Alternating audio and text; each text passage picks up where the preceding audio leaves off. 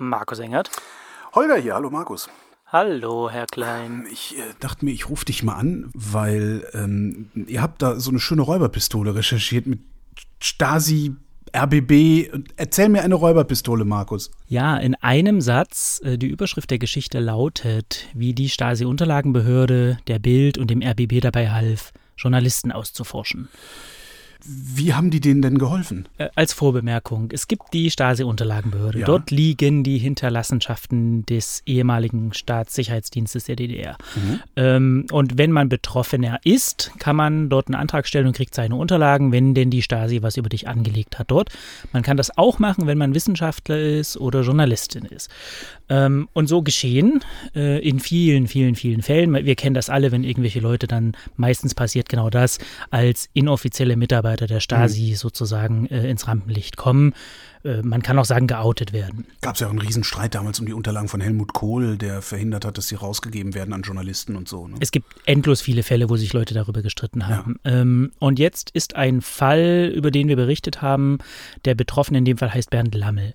Bernd Lammel, den muss man gar nicht kennen, der ist weder prominent noch wahnsinnig wichtig für die Weltgeschichte, aber 2015 ist Bernd Lammel geworden der Vorsitzende des Deutschen Journalistenverbands in Berlin, DJV. Der DJV ist zumindest nach Mitgliedergröße die größte Journalistengewerkschaft in Deutschland. Ähm, und als der das war, wenig später, lief im RBB in der Abendschau ein Beitrag, ähm, der diesen Bernd Lammel eben als IM, als inoffiziellen Mitarbeiter der Stasi outete. Und das war natürlich ein Riesending, weil der Vorsitzende des DJV in Berlin, Stasi-Mitarbeiter, IM, das kann doch nicht wahr sein, das kann doch nicht wahr sein. Ja. Das Eigenartige ist, dass der Lammel sagt, das war ich gar nicht. Naja, Oder gut, zumindest ist- wusste ich es nicht. Ist jetzt auch nicht unbedingt neu, äh, die, die, dass, dass jemand das sagt. Das stimmt schon, aber in dem Moment, wo die Akten da sind, die das zeigen, sagen die wenigsten Leute danach noch, nie kann gar nicht so gewesen sein. Und Okay. der Herr Lammel sagte aber, naja, ich habe schon mit Stasi-Leuten gesprochen, wie das damals übrigens wirklich die allermeisten gemacht haben, wenn die Stasi vor der Tür steht. Also das haben mir viele Leute erzählt und auch der Herr Lammel hat das genauso ausgedrückt, jetzt Zitat, da hatten wir wirklich Schiss. Ja, klar. Und das ist wahrscheinlich in den meisten Fällen auch so gewesen. Ähm, der Bernd Lammel schwört Stein und Bein, hat auch eine eidesstattliche Versicherung darauf abgegeben, dass er sich nie zum IM erklärt hat. Dass er keine Verpflichtungserklärung abgegeben hat, dass er nicht per Handschlag sich verpflichtet hat, dass er das nicht gemacht hat.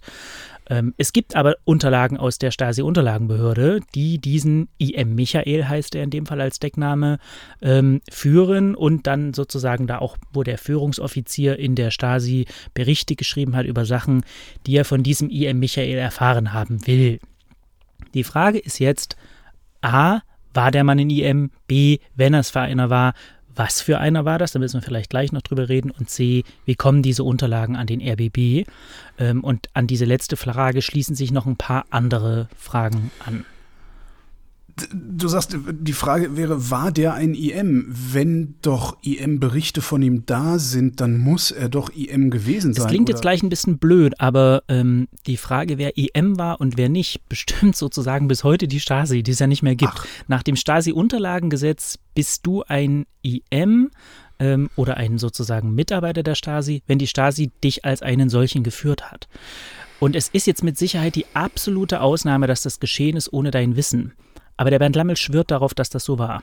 Ähm, und wenn man sich diese Berichte anschaut und durchliest, die dieser Führungsoffizier geschrieben hat, naja, da steht jetzt wirklich nicht viel von Gehalt drin. Also Ausstellungseröffnungen.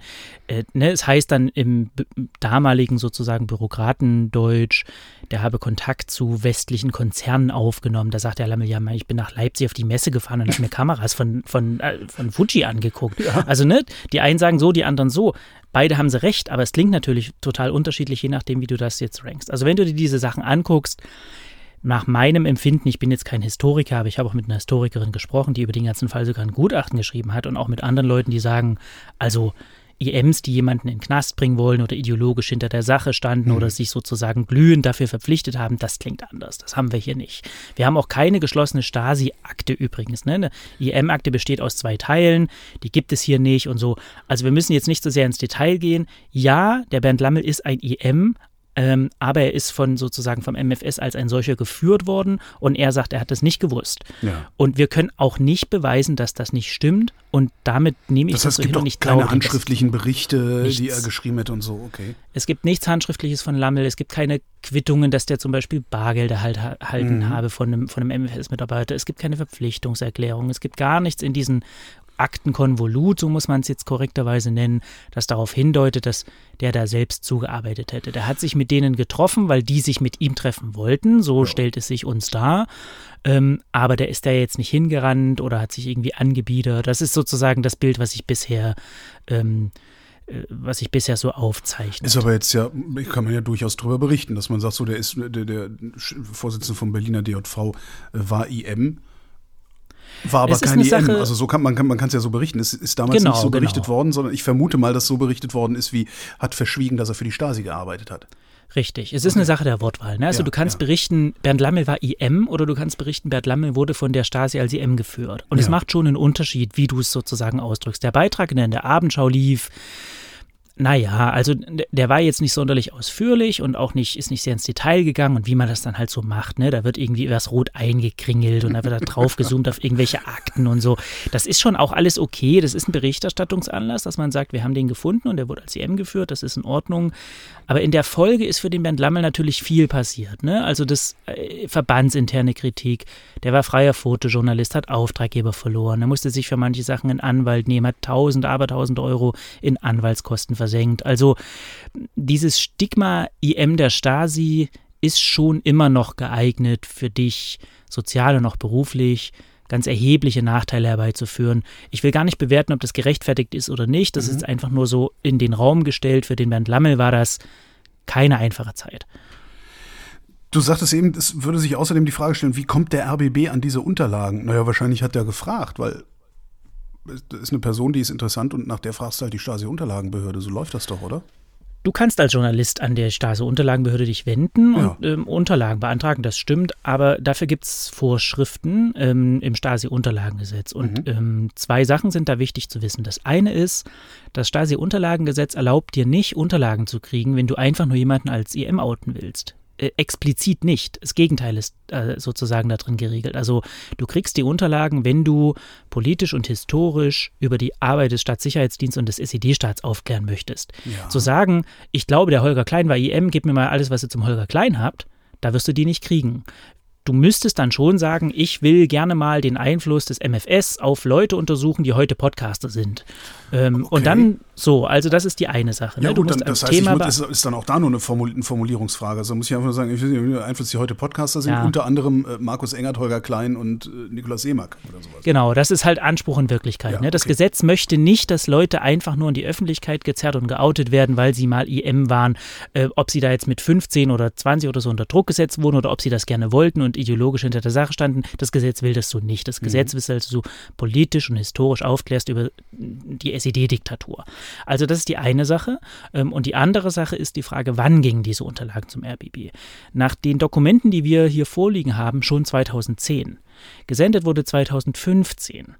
Jetzt kann man sich fragen, warum. Und ab jetzt kommen wir in den Bereich der Spekulation. Bis eben sozusagen, das sind Fakten, aber jetzt wird es ein bisschen schwierig. Der Bernd Lammel sagt, 2015 standen im DJV Bundesvorstandswahlen an. Und jetzt kommen wir in eine Materie, die für Außenstehende wirklich nur mit Kopfschütteln zu beantworten ist, auch für mich. Es ist einfach nur krude. Es gibt einen absolut hochgekochten, nicht mehr nachzuvollziehenden Streit zwischen, ich glaube, drei bis vier Berliner Journalistengewerkschaften. Die aber Ne, alle DJV der Berlin. DJV sein wollten oder so ähnlich, ne? Unglaublich. Also wir tun uns und auch allen unseren Hörerinnen und Hörern einen großen Gefallen, wenn wir dieses Kapitel hier aussparen und einfach nur so viel sagen. Es gab verschiedene Begehrlichkeiten und verschiedenen Leuten auf verschiedenen Positionen und es sollte ein neuer Bundesvorsitzender im DJV gewählt werden. Genau. Und ähm, derjenige, der damals von einem dieser Verbände der Vorsitzende war, JVBB ist dieser Verband, wollte das gern machen. Und so ist die Erzählung, in diesem anderen Verband, diesem DJV Berlin, hatte man entweder Sorge, dass der andere das auch will oder dass der dagegen redet oder was auch immer. Es ist auch nicht so äh, wichtig für uns zu wissen, warum das so war. Wichtig für uns ist zu wissen, dass die Autorin dieses RBB-Beitrags in einem dieser beiden Gewerkschaften engagiert war und der Verdacht deswegen im Raum steht, dass es da einen Interessenkonflikt gab und die diese Unterlagen halt eine lange Zeit zurückgehalten hat und dann war plötzlich, und das ist nämlich das Problem an der Sache, was wirklich ein bisschen komisch aussieht und wo mir die Autorin leider auch die Fragen nicht beantworten wollte, zu, dieser Beitrag ist ein Tag vor dieser Bundesvorstandswahl gelaufen. Mhm. Das sieht halt einfach komisch aus. Ja. Es kann sein, dass es ein totaler Zufall ist, aber es sieht halt einfach komisch aus. Welche Fragen hast du ihr denn gestellt? Naja, zum Beispiel, warum lag das fünf Jahre in der Schublade? Ja. Ist es ein Zufall, dass das einen Tag vorher läuft? Sie, war das dem RBB bekannt, dass sie da möglicherweise einen Interessenkonflikt haben, weil sie in der konkurrierenden Gewerkschaft aktiv sind? Also das Problem ist, dass ähm, wir sozusagen von der einen Seite der Geschichte sehr viel Wissen, Hören, Lesen, Dokumente haben, von der anderen Seite gar nicht viel. Und das macht es für mich ein bisschen schwierig, sozusagen ähm, kann ich mir hier hundertprozentig sicher sein, dass alle mir alles erzählen, was ich wissen muss. Aber nach dem, was ich hier an Dokumenten liegen habe, mhm. ist in der Stasi-Unterlagenbehörde mit Anträgen von Journalisten halt auf eine Art und Weise umgegangen worden, wie man nicht umgehen sollte. Denn wir reden nicht nur über den RBB, wir reden auch über die Bild. Sekunde noch, ich bin noch bei der Autorin. Du schickst einen Katalog von Fragen an die Autorin, es kommt keine Antwort. Würdest du dann nicht einfach mal gucken, dass du äh, zum, zum Chef der Autorin dieses Films gehst und sagst, war Ihnen bekannt, dass es da einen Interessenkonflikt geben könnte? Ja, das haben wir natürlich gemacht. Also sowohl die Autorin als auch dem, dem RBB sozusagen sind die Fragen zugegangen, auch mit, wie ich finde, einer komfortablen Frist im Vorlauf. Die Autorin habe ich sogar noch vorher mal einfach individuell angeschrieben und sage, ich recherchiere dazu und irgendwie stellen sie mir hier Fragen, wollen wir telefonieren und das, das ging nicht. Das ist, das kann die verschiedensten Gründe haben. Ich will das nicht bewerten. Vielleicht mhm. ist das aus der Perspektive einfach auch der klügere Weg. Total in Ordnung, niemand muss mit Journalisten reden. Mhm. Aber es macht es mir natürlich schwierig, sozusagen mit solchen Sachen, die im Raum stehen, einfach nur weil sie komisch aussehen, wie zum Beispiel einem Sendetermin einen Tag vor einer wichtigen Wahl, umzugehen. Das, da hätte ich einfach gern ja. die Stimme der ja, anderen sieht halt aus, als hätte da jemand sich Kompromat in der Schublade aufgehoben. Ja. So sieht es halt aus. Ja, ähm, es muss nicht stimmen, es kann aber stimmen und es ist für alle besser, ähm, wenn man die alle Seiten gehört hat, aber manchmal wollen halt manche nicht. Wie ist denn vor der Stasi-Unterlagenbehörde begründet worden, dass man diese Daten haben will, also dass man vom, vom äh, Lemmel die Akte haben will? Also begründen muss man es nicht. Man muss sich auf das Stasi-Unterlagengesetz beziehen und sagen, also mein wegen mir Forschungsauftrag oder mein Medienantrag soll zum Gegenstand haben, ich mache ein Beispiel, Einfluss des MFS auf Fotojournalisten. Okay. Ähm, und dann machst du da, wie du es gerade eben auch beschrieben hast, am mhm. Beispiel von X, Y und Z. Und alle Beteiligten wissen natürlich um diese Disbalance ne, zwischen das, was das Gesetz will und das, was in der Berichterstattung nachher rausfällt. Du liest natürlich gar nirgends, hier ist ein schöner Beitrag über den Einfluss des MFS auf Fotojournalisten. Genau. XY war IM. So ist das halt, man kriegt das nicht aufgelöst. Ich glaube, das wissen die in der Behörde auch. Das wissen auch die Leute, die die Anträge stellen. Mit dieser auf der Hand liegenden Disbalance müssen wir alle ein bisschen umgehen. Aber das Gesetz will es eigentlich nicht so. Mhm, mh. So, ähm, du sagtest, es geht nicht nur um den RBB, sondern es geht auch um die Bild. Genau, uns liegt ein, äh, es nennt sich fachaufsichtliche Stellungnahme, also im Prinzip ist es ein internes Gutachten, internes Rechtsgutachten aus dieser Stasi-Unterlagenbehörde, wo sich jemand auch recht hochrangig in der Behörde angeguckt hat, wie gehen wir denn mit Medienanträgen um, am konkreten Beispiel eines Antrages, der von der Bild eingereicht wurde. Okay. Und dieser Antrag ist leider haarsträubend. Also, ursprünglich umfasste der Antrag 20 Personen. Ähm, der Antragsteller, ähm, ein Kollege von der Bild, ähm, wollte zu einem Oberthema am Beispiel von 20 Personen äh, die Unterlagen des ehemaligen Staatssicherheitsdienstes bekommen. Mhm. 20 Personen ist in Ordnung. So. Ähm, dann wurde dieser Antrag erweitert und erweitert und erweitert, immer wieder, insgesamt 13 Mal. Mhm. Und zwar erweitert nicht nur thematisch, sondern auch in Hinsicht auf Personen und auch unbegründet erweitert, also einzeilig teilweise. Eine Mail, hallo Herr X, hier kommen noch fünf Namen, ciao, so ungefähr. Ja. Ähm, und das äh, ist eigentlich so überhaupt gar nicht vorgesehen. Also, dass Leute äh, in einen laufenden Antrag nachträglich eingeführt werden, ist möglich, aber du musst es begründen und du musst diesen Menschen auch Informationen beibringen. Geburtsdatum meinetwegen, Adresse, sowas, dass die Behörde das recherchieren kann. Also es sind aus diesen 20 Personen auf diesem Weg 104 Personen geworden. Okay. Und äh, dann, ja, es ist noch nicht alles. Wie, wie, haben die die Recherche begründet? Also was, was ist die Legende, die sie erzählt haben, um einfach möglichst viele Personen abfragen zu können? Also wie gesagt, du musst nicht begründen als Journalist. Ne? Nee, ich denke, du musst, ähm, du musst aber sagen, äh, mein, mein, mein Recher meine Recherche richtet sich gegen alle, alle Fotojournalisten. Also das meine ich mit Begründung. Also es gibt in dem, was ich aus den Dokumenten ersehen kann, keine Begründung. Okay. Also, ähm, mal, also, das heißt, die haben beantragt, schick mal die 20 Personen und dann haben sie immer weiter nachbeantragt, bis es 104 waren. Hallo Herr X, Sie erhalten noch eine Erweiterung. Okay. Ähm, hallo, äh, hier, also so Man kennt sich, man hilft sich, ne? Ich weiß nicht, ob die sich kennen okay, ob die okay. sich gerne helfen, aber. Ich bin Kölner. Weißt du, da, da ist das, ja. wir haben ein Wort dafür, ja. Ja. Also es wurden aus 20 104. Ja. Ähm, das ist schon ein Aha-Moment und ähm, am Ende waren in diesem Vorgang, der in der Behörde lief, aber 164 Personen erfasst. Was bedeutet, dass der Sachbearbeiter in der Stasi-Unterlagenbehörde von sich aus auch noch 60 andere Personen in diesen Vorgang mit aufgenommen hat. Okay.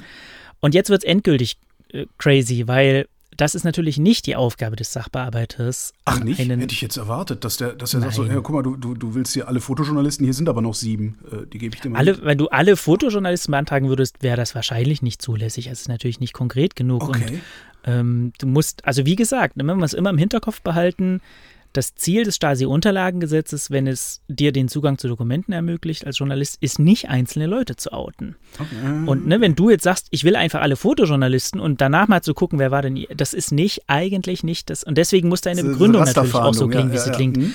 Und das ist halt der Verdacht, der hier im Raum steht, dass mit einem Schleppnetzverfahren ähm, einfach durch 164 Namen durchgefischt wurde. Denn, und jetzt kriegen wir die Klammer zu dem, wo wir eingestiegen sind, was verbindet diese 164 Leute?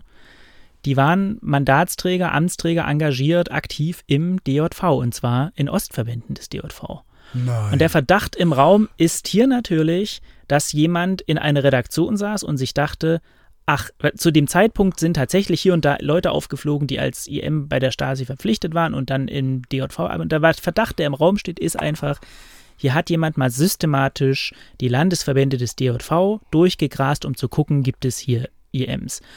Und das ist schwierig in mehrerlei Hinsicht. Erstens will das das Stasi-Unterlagengesetz eigentlich nicht so. Zweitens ist es immer noch eine Gewerkschaft. Drittens, es sind immer noch Journalisten.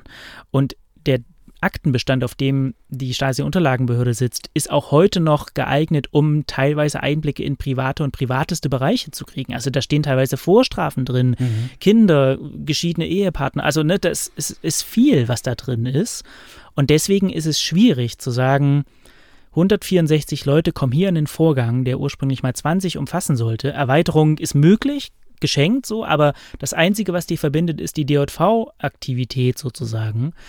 Ähm, und die Behörde, äh, Quatsch, die Vokabel des Ausforschens, die kommt auch nicht von uns, sondern das schreibt diese Stellungnahme in der Behörde leider selbst. Also offensichtlich haben wir hier einen Fall gefunden, in dem Mitarbeiter der Stasi-Unterlagenbehörde dabei geholfen haben, die größte deutsche Journalistengewerkschaft auszuforschen. Und das ist ihre eigene Wortwahl. Warum hat es dieses Gutachten oder diese Stellungnahme äh, intern überhaupt gegeben? Hat sich irgendjemand beschwert? Ich weiß nicht, ob sich jemand beschwert hat, aber es ist wohl dann auch aufgefallen, dass das ein Vorgang ist, der nicht ganz gewöhnlich ist. Der Schneidereit ähm, macht zu viel Abfragen, sozusagen. Vielleicht sowas in die okay. Richtung. Also die Motivation dafür kann ich nicht vollends ergründen, mhm. aber der Herr Lammel, über den wir vorhin schon gesprochen haben, der fragen, hat sich natürlich wie, dann. Was hat der jetzt noch damit zu tun, ja? Der hat sich natürlich dann auch an die Behörde gewandt und ja. sagte, ähm, ich möchte jetzt doch mal wissen, das kannst du ja als Betroffener, ich möchte jetzt doch mal wissen, wer hat zu meinem Namen die Unterlagen abgefragt ähm, hat das gemacht. Einerseits mit einem, du hast ein Auskunftsrecht und Verwaltungsverfahrensgesetz, ist alles langweilig. Und äh, es gibt in Deutschland aber auch das Informationsfreiheitsgesetz. Mhm. Ähm, und auf das hat er sich berufen. Und er erzählt das so, dass er dann sozusagen diesen Antrag stellte. Und ähm, als er dann in der Behörde die Gelegenheit hatte, sich mal einen Überblick darüber zu verschaffen, was denn da so ist über ihn, hätten da gestanden 16 Leitsordner voll. Und da hat er gesagt, wie, da war ich überall drin. Und der Sachbearbeiter hat gesagt, ja, da kommen Sie überall drin vor. Und das muss jetzt nicht heißen, dass das alles Sachen sind, die die Stasi-Unterlagenbehörde sozusagen jetzt über den Mann erfasst hat. Es kann auch die, können die alten Akten sein. Wir müssen auch gleich noch zwei, drei Sachen erklären, sozusagen, warum der Bernd Lammel eben nicht nur auf der einen Seite interessant ist, was die Stasi-EM-Sache anbetrifft, sondern auch auf der anderen. Ähm, und ja, da war er sehr irritiert und überrascht und ähm, konnte sich das überhaupt nicht vorstellen und hat, äh, als er sich dann sozusagen durch diese Unterlagen gearbeitet hat, gemerkt, dass die Behörde auch heute noch sehr detailliert und intensiv äh, teilweise Akten führt für die interne Bearbeitung. Am konkreten Beispiel, der Bernd Lammel, wie gesagt, war ja 2015 Vorsitzende des DJV Berlin Ja. und hat in dieser ähm, Funktion auf dem Bundesverbandstag des DJV 2015 eine Rede gehalten. Mhm. Der Bundesverbandstag ist nicht öffentlich. Da kann nicht jeder hingehen. Das ist nur für die Delegierten der DJV-Landesverbände und es darf dort auch keine äh, nichts aufgezeichnet werden. Mhm. Es findet sich aber in der Stasi-Unterlagenbehörde eine Tonaufzeichnung dieser Rede und auch ein Teiltranskript dieser Rede. Moment. Der- Das ist die Stasi-Unterlagenbehörde, es ist nicht die Stasi.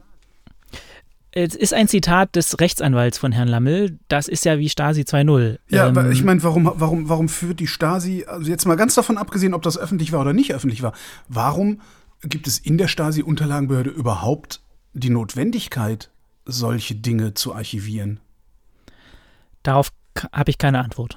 Das weiß ich nicht. Okay. Das hat auch die Behörde bisher nicht, wenn ich es nichts übersehen habe, was ja möglich ist, nicht, nicht erklärt. Das weiß ich nicht. Es ist auch nicht der, es ist nicht der ein, einzige Fall aus den Dokumenten, die ich sehen konnte, wo sich in der Behörde über aktuelle Berichterstattung sozusagen in diesem Fall ausgetauscht wird. Es gibt wahnsinnig viele Telefonnotizen und Besprechungsnotizen. Der Lammel hat angerufen, hat dies und jenes mitgeteilt, ausgedruckt, abgeheftet. Vielleicht ist das alles nötig für das innere Funktionieren dieser Behörde. Steht mir kein Urteil zu. Naja, aber ich verstehe die aber. Rede auf einer Versammlung mitzuschneiden äh, Ja. oder einen Mitschnitt sich zu verschaffen, muss man ja sagen, ähm, da kann ich mir jetzt noch nicht mehr im entferntesten vorstellen, wie das nötig sein kann, um diese Behörde funktionieren zu lassen.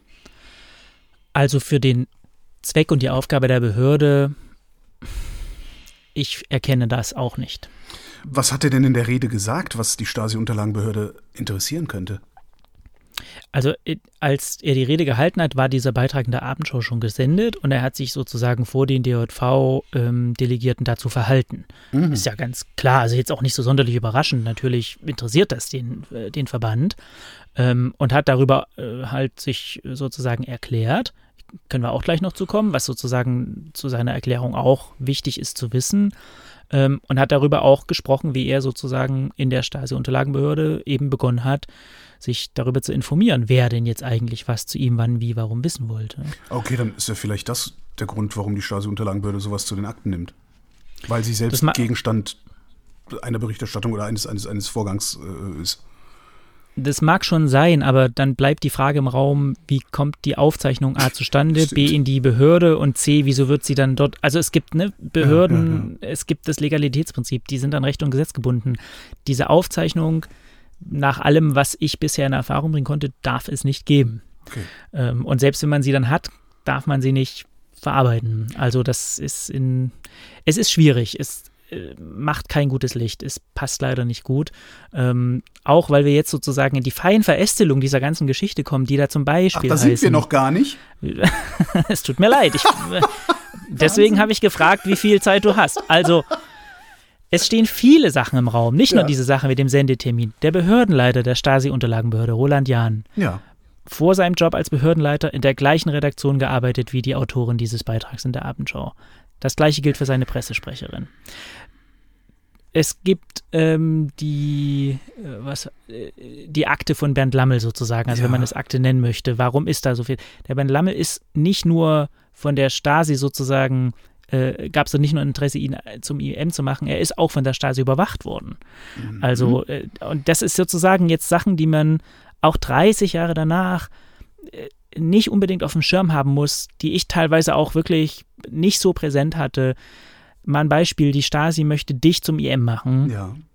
weil sie irgendwie denkt, deine Kontakte und was du kannst, ist irgendwie wertvoll oder so, dann wirst du in der Stasi erstmal als EM-Vorlauf geführt. Mhm. Und wenn man jetzt während dieser Zeit, wenn du EM-Vorlauf bist, natürlich gucken möchte, bist du zuverlässig, passt das, können wir mit dir arbeiten, deine Post wird überwacht.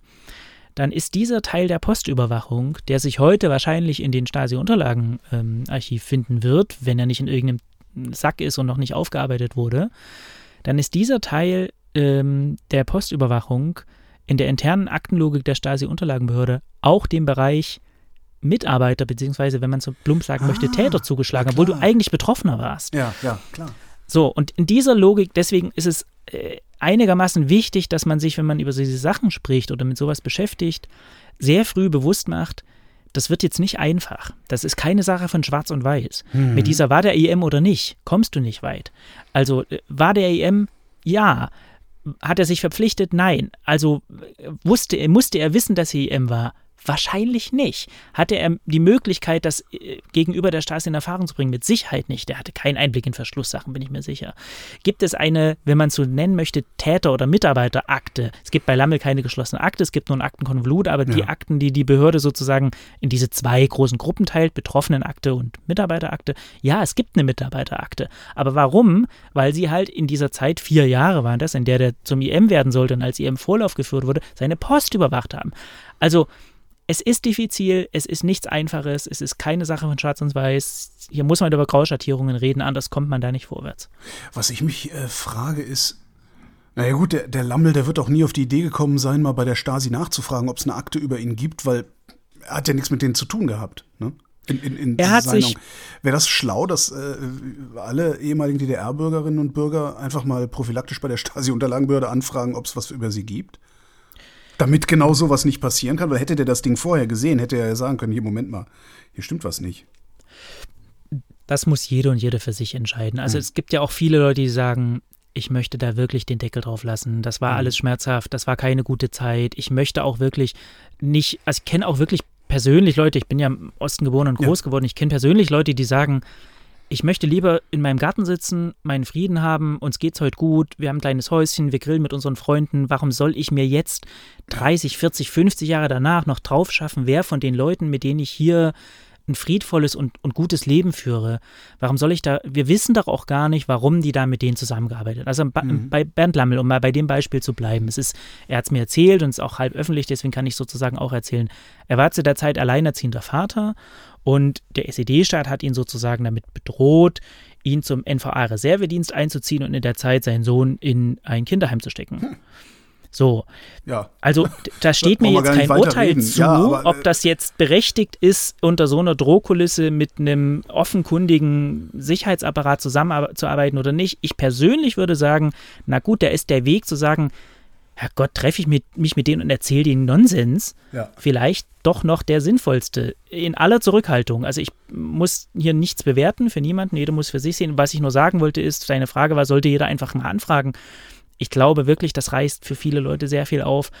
Ähm, ja. Und oftmals ist es halt einfach nicht so einfach. Also ja. ähm, es macht bestimmt, und ich glaube, das wird jetzt auch passieren, es würde mich zumindest nicht wundern, wenn es passiert, dass jetzt relativ viele Leute, die in einem ostdeutschen Landesverband des DJV engagiert sind oder waren, mhm. da mal eine Antwort, das kann ich mir vorstellen. Äh, das mag schon sein, weil ähm, da lief offensichtlich was, was nicht so laufen sollte. Die, diese Verbindung, äh, Chef der Stasi-Unterlagenbehörde, also Roland Jahn und die RBB-Journalistin, ist, ist, ist da irgendwie noch was bei rumgekommen oder ist das nur ein bemerkenswerter Zufall? Das ist leider auch eine von den Sachen, wo ich nicht wirklich eine Antwort zu bekommen habe. Okay. Es mag sein, dass das nur ein bemerkenswerter Zufall ist, aber in diesen Dokumenten, die ich hier liegen habe, findet sich zumindest auch eine E-Mail des Behördenleiters mhm. an einen seiner Mitarbeiter, wo der Behördenleiter persönlich unterbinden möchte, dass dem Herrn Lamell gesagt wird, wer über ihn die Sachen bekommen hat. Und das schreibt der Behördenleiter auch noch von seiner privaten Mailadresse, aber das nur am Rande. Ist das ein ähm, normaler Vorgang? Sieht man den häufiger? Das kann ich nicht beurteilen. Okay. Ähm, ich finde diese Mail nicht überzeugend, sagen wir es mal so. Also der Behördenleiter sagt, naja gut, das sind ja alles Journalisten, die angefragt haben und Journalisten haben doch äh, Quellenschutz und so weiter, aber Das ist natürlich ein Rechtsgut. Dieser Quellenschutz steht dem Journalist zu, der den Antrag gestellt hat. Es ist sozusagen kein Abwehrrecht einer Behörde, mhm. gegenüber Betroffenen Auskunft geben zu müssen, wer die Unterlagen bekommen hat.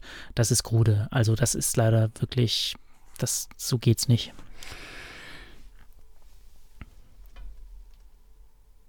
Ich frage mich gerade, weil die Bild da noch mit drin hängt. Das ist jetzt nur ein Beifang gewesen bei dir, oder? Also die, das, das, die Geschichte mit diesen 164 DJV-Leuten, auf die bist du nur gekommen, weil du die Lammel-Geschichte dir angeguckt hast, oder?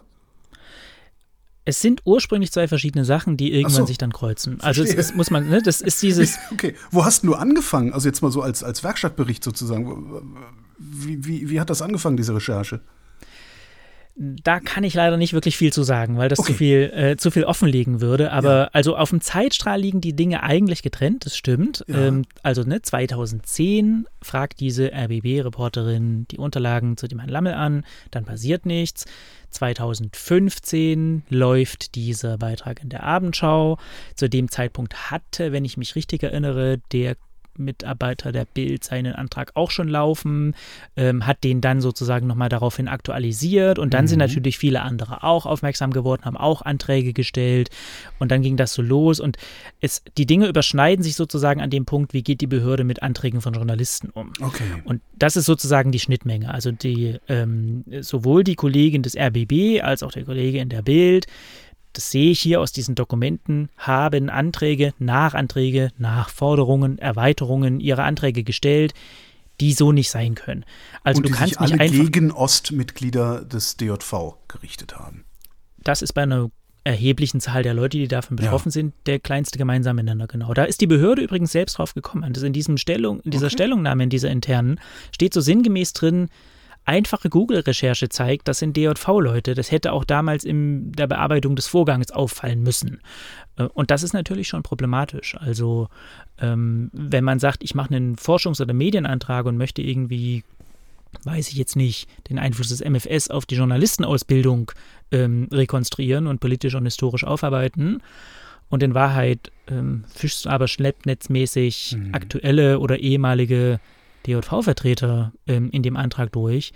Da klafft halt was auseinander. Die Behörde sagt, ähm, äh, das muss man immer sozusagen der Vollständigkeit halt mit, halber mit erwähnen und das kann schon auch stimmen. Die Behörde sagt, naja gut, wenn Sie jetzt den Einfluss des MFS auf Journalisten darstellen wollen, ist es recht logisch, dass Sie das am Beispiel von Journalisten machen. Und dass Journalisten wiederum sehr häufig im DJV sind, ist auch sehr logisch. Deswegen sei das nicht sonderlich bemerkenswert, dass es hier so viele DJVler trifft das kann überzeugen, das muss nicht überzeugen. Da kann man immer noch zum Beispiel entgegenhalten, ja, warum nur Ostverbände ähm, und warum wurden aus 20 104 und dann 164 und warum hat der Sachbearbeiter sich da so aktiv eingeklinkt. Also wir sehen zum Beispiel in diesem ganzen Vorgang, wenn wir den vor, uns vorlegen, sozusagen auf dem Zeitstrahl, dass der Sachbearbeiter sich mal Einblick verschafft hat in den Aktenbestand, was haben wir denn dann und dann offenkundig was zurückgespielt hat an den Antragsteller, wie er denn seinen Antrag erweitern soll, damit möglichst viel bei rumkommt. Mhm. Also es lief da both ways und das ist, naja, ob das so sein soll, das kann man jetzt mal dahingestellt lassen. Und dieser Sachbearbeiter, weißt du über den noch ein bisschen mehr? Also ist das irgendwie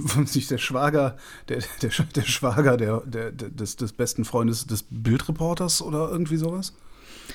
Das weiß ich nicht. Ähm, die Behörde wollte auch nicht beantworten, ob es sozusagen personelle Konsequenzen gab in, in der Folge dieses Falles. Ach, das heißt, du kennst ähm, den Sachbearbeiter auch gar nicht.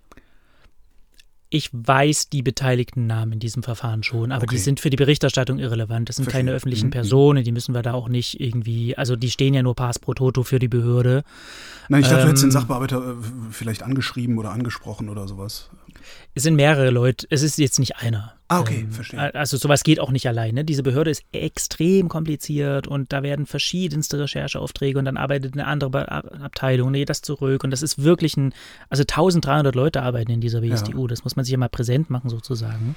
Das ist schon echt ein Dickschiff und das, da sitzt nicht einer allein und wandelt dadurch riesige Flure. Also keine Verschwörungstheorie äh, in, in dem Sinne. Das würde ich jetzt nicht sehen. Okay, okay. Also das funktioniert so auch nicht. Dazu ist auch das Aktenablagesystem des MFS viel zu diffizil. Also das, da gibt es ja sozusagen Spiegelvorgänge und den einen kannst du nur entschlüsseln, wenn du den anderen hast und dann geht das nur über eine Karteikarte in der Mitte, weil die Registraturnummer nicht und so weiter. Also es ist wirklich, das ist nicht so simpel gemacht, dass da einer wartet, bis alle nach Hause gegangen sind und sich dann heimlich ins Archiv schleicht und eine Akte mitnimmt. Also so, so plump funktioniert es leider nicht. Okay, schade. ja, denkt man sich immer so ja, genau. im Krimi, aber ich glaube, das ist, das ist nicht so. Aber ähm, in dieser Stellungnahme, die die Behörde selbst geschrieben hat zu ihrem eigenen ähm, Handeln, steht am Ende sinngemäß, ähm, ja, wir haben das jetzt ausgewertet mit dem Fachbereich, aber leider ist eine Änderung irgendwie nicht zu erwarten und es ist ja jetzt auch das Kind im Brunnen, ähm, da kann man jetzt auch nicht mehr viel machen. Und da musste ich schon auch kurz schlucken, weil ich weiß nicht, ob das so ist. Also ich weiß nicht, ob man nicht als Behörde schon auch sagen kann, also wir haben hier einen Datenschutzverstoß ermittelt, ähm, wir müssen jetzt anfangen, proaktiv die Betroffenen zu informieren. Mhm. Ich bin kein Datenschutzrechtler und kein Jurist, aber ich glaube, es spricht auch was dafür, das äh, zu tun. Mit anderen Worten, es gibt ein, ich sag mal, einen Systemfehler in der Stasi-Unterlagenbehörde äh, und die Behörde selbst sieht sich nicht in der Lage, diesen Systemfehler zu korrigieren. Ich weiß nicht, ob es den gibt. Also A, weiß ich nicht, ob es einen Systemfehler gibt und B, weiß so. ich nicht, ob es ihn heute noch äh, gibt. Mhm. Aber die zwei Sachen, die wir hier zeigen konnten am Fall von Bernd Lammel, nämlich wie wurde dem RBB zugearbeitet, wie wurde der Bild zugearbeitet, ich glaube, da kann man sagen, in aller gebotenen Zurückhaltung, das ist nicht in einer Art und Weise geschehen, wie es das Stasi-Unterlagengesetz möchte. Bleibt noch die Verschwörungstheorie äh, RBB, Bild, äh, Behördenleitung. Das werden wir nicht auflösen können. Es ist auch nicht verboten, dass Leute sich kennen. Es ist auch nicht ja. verboten, dass Leute aus einer Redaktion in ein anderes Amt wechseln oder ja. dass sie dort in der Pressestelle jemanden hinsetzen, den sie aus der Redaktion vorher äh, kennen und man vertraut sich und so. Es ist ja, ist ja in Ordnung. Ähm, aber im Gesamtkontext, ne, dieses Puzzle, was wir jetzt hier aufgefächert haben, es zahlt halt auf so einen Eindruck ein, der eh schon im Raum steht. Ja. Und ich verstehe schon wirklich, dass das für die Leute auch ein Stück weit doof ist. Also ne, ich schicke denen dann eine Frage, da steht dann so drin, na, sie kennen die ja und äh, was bedeutet das denn? Da steht das so Verdacht im Raum, ne, ja. zu eng Nähe und wie auch immer. Na Herrgott, was sollen die darauf antworten? Natürlich antworten die nicht, stimmen, sie haben recht, da war viel zu viel Nähe, wir geben ja. alles zu. Weil, äh, ist ja, also, waren immer Kegeln und da hat, ja genau. Ne, ne ist ja auch okay, also ne, wenn ich jetzt irgendwie, keine Ahnung, würde ich was machen über die Podcast-Industrie äh, in Deutschland und da fließen schlimmste Korruptionsgelder und dann müsste ich dich mit einer Frage konfrontieren und es wäre aber gar nichts, würde trotzdem jeder denken, ja Gott, die kennen sich doch und so. Ja, genau, es ja, ist halt, ja. es ist eine der typischen Sachen, die irgendwie riechen und nach irgendwas aussehen und ob so ist oder nicht, weiß man auch nicht so richtig, aber ich darf es als Journalist natürlich auch nicht weglassen. Es gehört natürlich auch zum vollständigen Bild. Das, die Leute müssen das für sich selbst beurteilen. Es ist total in Ordnung. Wichtig ist halt nur, dass wir rechtzeitig den Leuten die Gelegenheit zur Stellungnahme geben. Und wenn dann der Behördensprecher nicht erklären möchte oder die Sprecherin oder wie auch immer, dann ist das total in Ordnung und jede Leserin, jeder Leser kann dann sagen, überzeugt nicht, überzeugt mich nicht, ist für mich irrelevant, das ist total okay, aber ich kann es nicht von mir aus weglassen. Wie schaffst du es denn aber, äh, dich nicht davon wegtragen zu lassen? Weil da lauert ja, ne, wie ich eingangs sagte, da lauert ja eventuell eine riesige Räuberpistole dahinter und der, ah, der ehemalige Behördenleiter und der hat was mit der und die Redaktion, alle, ne, riesiger Filz. Wie schaffst du es, dich selbst so zu bescheiden oder so zu beschränken, dass du nicht ins Geraune verfällst? Das ist eine gute Frage und ich glaube, es gelingt mir auch nicht. also, ähm, also, persönlich, ne, wenn man ja. dann so sitzt und das ist das Waldbäume-Syndrom. Also irgendwann steckt man so tief drin und, und das ist schwierig und da mh, hm, schützen uns natürlich ein Stück weit die Funktionsmechanismen dieses Berufs. Also dieser Text, ja, der ist in Kooperation erschienen von BuzzFeed News und Übermedien. Das heißt, da gucken schon mal zwei Redaktionen drüber und jede Redaktion hat auch noch einen Rechtsanwalt, weil das geht natürlich durch ein juristisches Lektorat auch. Und diese Leute stellen dann natürlich derartig viele kritische Fragen, mhm. dass selbst wenn ich irgendwas übersehen hätte oder irgendwie mich in eine Richtung zu sehr hätte irgendwie vergaloppiert oder so, in so einem Prozess fällt es hoffentlich auf. Es kann schon auch sein, dass mal was durchrutscht, wir sind alle auch nur Menschen, das ist total möglich. Und in diesem konkreten Fall, ich meine, das ist jetzt gar kein Gejammer und ich habe mir das selber rausgesucht, aber die Arbeitszeit an dieser Geschichte, wir hatten nur so eine runde Woche. Ähm, und das war halt, hier lagen der komplette Fußboden voller Papier und ich konnte nicht durch die Gegend laufen. Du hast nur eine Woche gehabt, um das ganze Ding zu, zu umreißen. Aus verschiedensten Gründen nur eine runde Woche Krass. und das war auch schwierig, also ges gesundheitlich. das, ja. das ähm, also ich glaube, ich habe in einer Woche eine Woche Überstunden gemacht oder so. Es war, war wirklich äh, hart am Limit.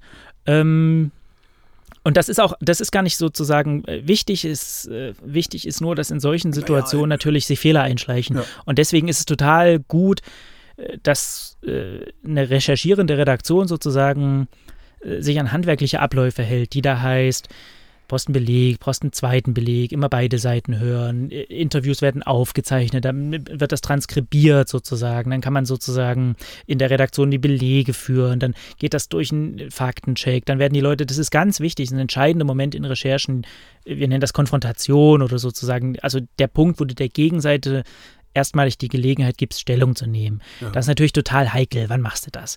Machst du das ganz am Anfang, dann denkst du, oh Gott, dann erzählen die das rum oder verdrehen da irgendwas. Ja, machst du es zu spät? Ja, ja. Machst es zu spät? Können die immer sagen, äh, ich hatte nicht genügend Zeit, äh, sozusagen äh, Stellungnahmefrist war zu kurz, dann gehen die zu irgendeiner Presserechtskammer, dann kriegst du das Ding irgendwie aus dem Netz geklagt und also wir hatten ja vor gar nicht so langer Zeit den Fall, leider war es dann auch, kann es nicht ändern, zwar auch die Bild, ne, wo hier, sie haben nur ein paar Stunden, um sich zu äußern und so, Aber so geht es natürlich das, nicht. Ne? Ja richtig. Ähm, was ist denn da so eine angemessene Zeit? Dafür gibt es keine Regel, aber also wenn es extrem präsent, ganz wichtig, ganz zeitaktuell und wirklich so sehr hohe Flughöhe, kann man sagen 24 Stunden. Aber dann sind wir schon, dann sind wir schon im Bereich äh, CSU-Politiker hat mit Maskendeal beschissen und so. Ja, man also, kann sich ja im Einzelfall Flughöhe, auch. Ne? Es, es, es ist deswegen schwierig zu beantworten, weil man muss ein bisschen gucken, muss die Gegenseite sich erst einarbeiten oder hat die eh alles auf dem Tisch, was sie dazu wissen muss? Mhm. Müssen sie fünf Leute anrufen oder ist es irgendwie nur einer und alles, was wichtig ist, weiß der auch noch selbst? Und ja. deswegen kann man es nicht. Also in dem Fall, wir haben es so gemacht, wir hatten, glaube ich, 48 Stunden und das ist auch okay, ähm, weil wir es mit sozusagen Gegenübers zu tun haben, die auch einen gewissen Funktionsapparat haben. Also, ne, da ist eine, da sind Abteilungen und die sind zuständig und Leute und da ist, wenn du es jetzt mit einer einzelnen Person zu tun hast, in diesem Zweifel auch gerade noch im Urlaub, kannst du es so eben nicht machen. Mhm. Und wenn du genau weißt, also da ist eine Behörde und in der Behörde gab es ja auch schon mal einen Prüfvorgang. Da gibt es also eine Akte dazu und alles, was man dazu wissen muss, ist schon mal irgendwo hinterlegt. Die müssen sich eigentlich wieder einlesen und dann haben die mehr oder weniger die Sachen präsent, die dazu wichtig sind. Dann müssen sie intern sich abstimmen, müssen sie rumtelefonieren, den Sachbearbeiter abgleichen und sowas. Aber das dauert jetzt nicht eine Woche. Aber so ganz genau, also es gibt jetzt kein, kein Lehrbuch, in dem drin steht, wenn X dann Y Stunden oder so. Das mhm. gibt es auch nicht. Und es ist schon immer ein heikler Moment, weil dann du sitzt in dieser Mail meistens auch recht lang und dann ist so der Moment, jetzt drückst du auf Senden und dann denkst du, puh, jetzt ist raus. Mhm. jetzt. Und ganz oft, das ist wirklich auch komisch, dann ist die Mail raus, eine halbe Stunde später denkst du, shit, das habe ich vergessen. Fast, das ist ständig so. Das ist ungeschriebene Regel dieser Branche, weiß ich jetzt nicht. Und dann macht man da noch so ein, ja, dazu gibt's, hätte ich jetzt noch eine Nachfrage und so. Aber ich hatte den Eindruck, wir haben es diesmal ganz gut hinbekommen und das lag dankenswerterweise auch an beiden Redaktionen, beiden JuristInnen, die da sehr aufmerksam waren. Und ähm, naja, gut, wenn du, wenn du viele Dokumente und Akten vorliegen hast, ist es natürlich auch leichter, die Sachen ähm, zueinander zu puzzeln, weil du hast ja schwarz auf weiß. Äh, was ist eigentlich aus Bernd Lammel geworden dann? Der sitzt, glaube ich, im Umland von Berlin in seinem Garten und also ich weiß nicht, ob er inzwischen verdaut hat, was er da gefunden hat. Mhm. Ähm, das kann ich nicht, kann ich nicht beantworten, aber ich schätze, er ist doch einigermaßen froh, dass die Sache jetzt sozusagen öffentlich so verhandelt wird, dass sich jeder selbst ein Urteil darüber bilden kann, ob er jetzt ein wahnsinnig schlimmer Stasi-Spitzel war, der Leuten das Leben versaut hat, oder möglicherweise das nicht, oder irgendwas in der Mitte oder das gar nicht war. Äh, die ganze Bandbreite dieses Fächers vor dieser Berichterstattung gab es sozusagen in Anführungsstrichen nur diesen Beitrag in der Abendschau bis Nachfolgeberichterstattung, dann noch ein Stück in der Süddeutschen Zeitung über ein Gutachten einer Historikerin, was ihn eigentlich ein Stück weit entlastet. Nach meinem Dafürhalten auch ein ganzes Stück weit, sehr sogar, aber das, auch das kann man unterschiedlich sehen. Und ich glaube, der ist jetzt einfach erleichtert, dass es eine breitere Grundlage gibt, über diese Sachen zu diskutieren. Aber der ist auch nicht offline. Man kann den finden und erreichen und fragen und ähm, der redet gern und viel. Man muss sich ein bisschen Zeit einplanen mhm. und dann wird er einem das alles erzählen. Markus Engert, vielen Dank. Danke. Und das war Holger ruft an für diese Woche. Nächste Woche reden wir wieder über Medien und bis dahin gibt es reichlich über Medien zu lesen auf übermedien.de.